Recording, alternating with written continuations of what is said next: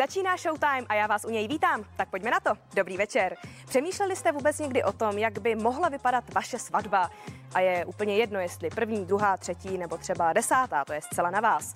Herečka Eva Burešová nad tím totiž přemýšlela a to mě teď tak napadlo, není náhodou Evička zase zadaná?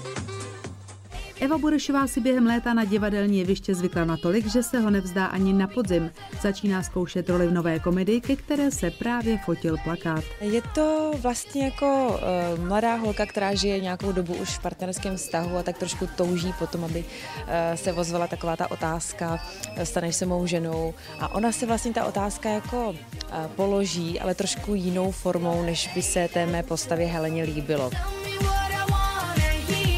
Sníšte o nějaké zvláštní nebo výjimečné žádosti o ruku? Ne, nedávno jsem přemýšlela, jestli vůbec nějaká žádost jako přijde. Kdybych potkala někdy nějakou tu, tu zpřízněnou duši, teda tak by se mi spíš líbila nějaká svatba jako nějaký rituál keltský, nebo víš, jako spojit prostě ty dvě duše nějak jako slovy a, a můžeme si dát prstínek, ale rozhodně ne, aby jsme se pak zapisovali někde na matrice a, a dávali si jako jména. To se vlastně dá i na Facebooku teďka změnit, ale asi by to chtěla udělat nějak jinak. Uvidím. Zatím to není jako v plánu tady ty věci. Já určitě jsem pro vybočování ve všech směrech, protože jestli fakt něco nemám ráda, tak to je nudný život. Máš za sebou víc těch klasických takhle krásných romantických nebo těch šílených žádostí o ruku? Já myslím, že jsem dostala asi tři v životě. No já bych se do tohohle tématu vůbec nepouštěla.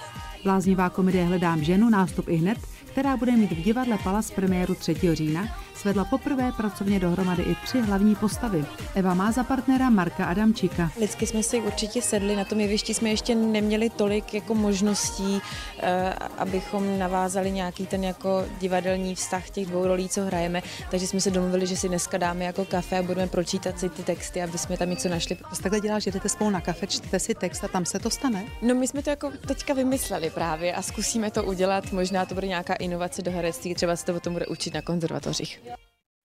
Tak a konečně dost spekulací. Už jistě víte, nebo se k vám možná dostala informace o tom, že moje maličkost by měla příští týden opustit Showtime a opět usednout do hlavních zpráv. Ale kdo tedy přijde na tenhle flek? Sem, místo mě. Kolegyně Laťka tu samozřejmě bude i nadále, ale nemůže to přece celý táhnout sama, že jo? Já už to teda vím. A teď se to dozvíte i vy. Já jsem vás dnes pozorovala a vy jste si hodně povídali spolu. Co tak jako furt spolu kujete pikle? No, kujeme pikle. Kujeme pikle. No, vlastně už jsme u kuli. Já to vím. Eh, Iva Kubelková má od 5. října moderovat náš Showtime. Je to pravda? Je to pravda. Evička jde do hlavních zpráv. Máme z toho samozřejmě velkou radost obě, protože my vlastně děláme takový škatulata v, v, v intervalu několika let. Když jsem nastupovala tenkrát ještě do Top Star magazínu, tak to právě bylo po Ivče. Hmm. A teďka? A teď se to otočilo. Se to otočilo. Kruh se, kruh se uzavřel, jak se říká. Vrátila. Já z toho mám radost. No. Já musím říct, že uh, Showtime je skvělý pořád, který uh, jako jeden z mála ještě pořád na, těch obrazovkách všech uh, televizích prostě má takovou tu, ten smysl toho, že informuje o tom, co se děje v kultuře, co se děje v tom světě známých osobností a tak jako mm, hezky, milé a podporuje je tím, což je strašně fajn a myslím, že v téhle době je to velmi důležité. Hlavně diváci vždycky měli Ivu strašně rádi a já jsem ráda, že tam prostě je osoba, která, na kterou se hezky kouká, která je pozitivní a prostě kterou diváci vždycky přijímali moc rádi se málo kdy vidí mezi dvěma krásnými, úspěšnými ženami, eh, že není žádná rivalita a je tam vzájemná taková přejícnost a laskavost. No možná je to tím, že se moc neznáme. tak se poznáme a pak udělají rozhovor.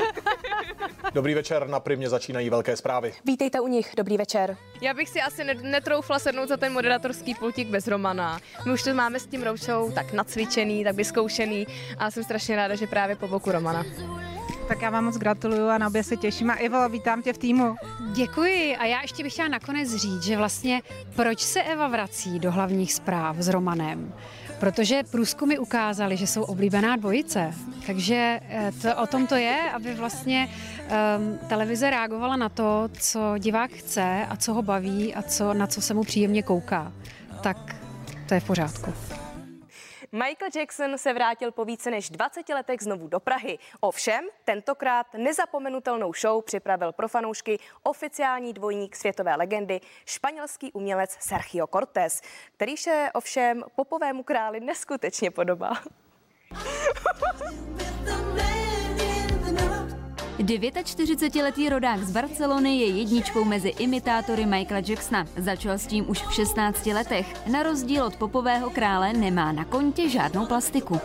Mám přirozené rysy obličeje, které se podobají těm Michaelovým. Je to zvláštní, protože kdybych dělal dvojníka Bradu Pittovi, tak by se mě na to nikdo neptal, ale jelikož Michael Jackson byl plastikami známý, tak lidé si hned myslí, že je taky musí mít. Ale není to tak.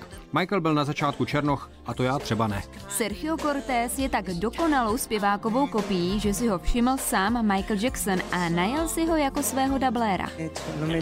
Já jsem mu dělal dvojníka v roce 1994, když se ženil s Lisou Marie Presley a mě si najal, abych odlákal novináře. De facto jsem pro Michaela Jacksona pracoval už na konci 80. let, kdy jsem měl propagovat jeho parfém nebo energetický nápoj.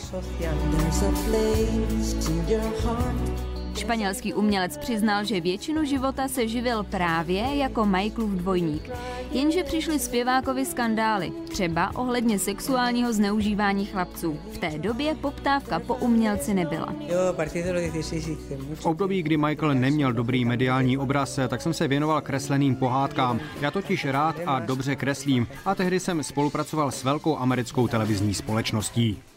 Dvojník Michaela Jacksona si zřejmě Českou republiku oblíbil. Příští rok v březnu se sem totiž vrátí. Vlastina Svátková není ten typ ženy, který se umí tvářit, že je všechno zalité sluncem, když tomu tak vlastně není. Výraz její tváře už delší dobu prozrazoval, že přece jenom jí něco trápí. Nevyšlo jí totiž ani druhé manželství a čeká jí rozvod. Za definitivní rozpad manželství Vlastiny Svátkové a Jiřího Kounického muže karanténa. Zlom ve vztahu ale nastal dávno předtím. Vlastina o něm neměla tušení. Asi ten zlom zná můj muž, který asi to tak jako už tušil, nebo nevím. Ale celé to tak vyvrcholilo v, v začátkem covidu, karantény, kdy jsme vlastně byli doma a, a tak se to tak nějak jako prohloubilo. Ale můžu za to různé okolnosti, které se asi víc zviditelnily nebo víc vyplvaly na povrch, um, když jsou lidi bez práce nebo jsou zavřený doma nebo neví, co bude, ta nejistota, um, finance, takovýhle jako ty důležité věci, které když nefungují ty dva lidi uh, se na nich nedomluví, tak uh, potom většinou ztroskotají vztah. I když jsem sama, tak se necítím sama, mám děti, cítím se i vnitřně vlastně strašně dobře. Protože poprvé v životě eh, nepotřebuju někoho hledat nebo s někým vytvářet ten vztah rychle, rychle, aby jsme zalepili zase nějaký díry v sobě a je mi fajn. I když je to těžký a i když jsou momenty, kdy mi není dobře a kdy řídím auto a tečou mi slzy a říkám si, bože, už něco udělej, ale a je to vlastně strašně důležitý období pro mě. Soustředím teďka jenom na to, aby jsme se nějak zase mi dostali do normálu a začali žít normální život, já a moje děti. A co herečku kromě rozvodu čeká? Třeba se budu stěhovat. Mě baví jakoby si vysnít nějaký domov a, a vizualizovat si ho a představovat si, a co tam bude, kde, jak to zařídíme. A, a to zařizování mě všeobecně baví. Čeká mě premiéra filmu Smečka, pokud teda bude dovoleno a povoleno. No a pak jsou Vánoce. Myslíš, že budou smutný, nebo je vlastně ty asi těm dětem uděláš veselý, viď? Já teda nevím, jestli budu mít na Vánoce děti, nebo budu sama, radši nad tím nebudu přemýšlet. Když budu sama, tak asi nebudu úplně veselý. Najdu nějakou single kamarádku, myslím, že jich mám dost kolem sebe. Zpěváci mají před sebou poslední víkend, kdy si můžou zaspívat veřejně. Tomáš Klus dnes koncertuje v Kralupech nad Vltavou, Marek Stracený a Ondřej Gregor Brzobohatý jsou v Českém Krumlově. Zákaz zpívání jim ale od pondělí doslova zavře ústa a to se jim pochopitelně nelíbí. Kdyby to nebylo tak tragický, tak bych se vlastně možná i smál, že jsme skončili jako v pohádce Pišná princezna a že vlastně tak trochu obrazně eh, mě hned napadlo, že zajedu někam eh, na nejbližší hraniční přechod, třeba do Německa, tam si zaskotočím na, za, za, za patníkem jako Švýcko v té pohádce. Ale hned se mi jako potom, potom vlastně jako, že jsem se tak jako pousmál nad tím celým, že to je jako úplný nesmysl, tak se mi hned vedrala neuvěřitelná jako vlastně zlost. Abych očekával, že takovýhle razantní omezení kultury a mimochodem jedné kulturní činnosti bude komentovaný aspoň tak, nebo argumentovaný, samozřejmě pořádně argumentovaný, ale hlavně tak, že vedle ministra kultu- zdravotnictví bude ministr kultury, který k tomu okamžitě na tiskové konferenci řekne svoje, řekne jasný důvody, proč to takhle je udělaný, řekne, třeba například bude zmiňovat aspoň nějakou konkrétní studii, kde se bude mluvit o tom, že zpěvák při vrcholném výkonu, při tříčárkovaném C, eh, vydává ze sebe tolik spourů viru, třeba daleko víc teda z eh, viru, než herec, který hraje velice expresivně Hamleta. A prosím, to není nic proti hercům.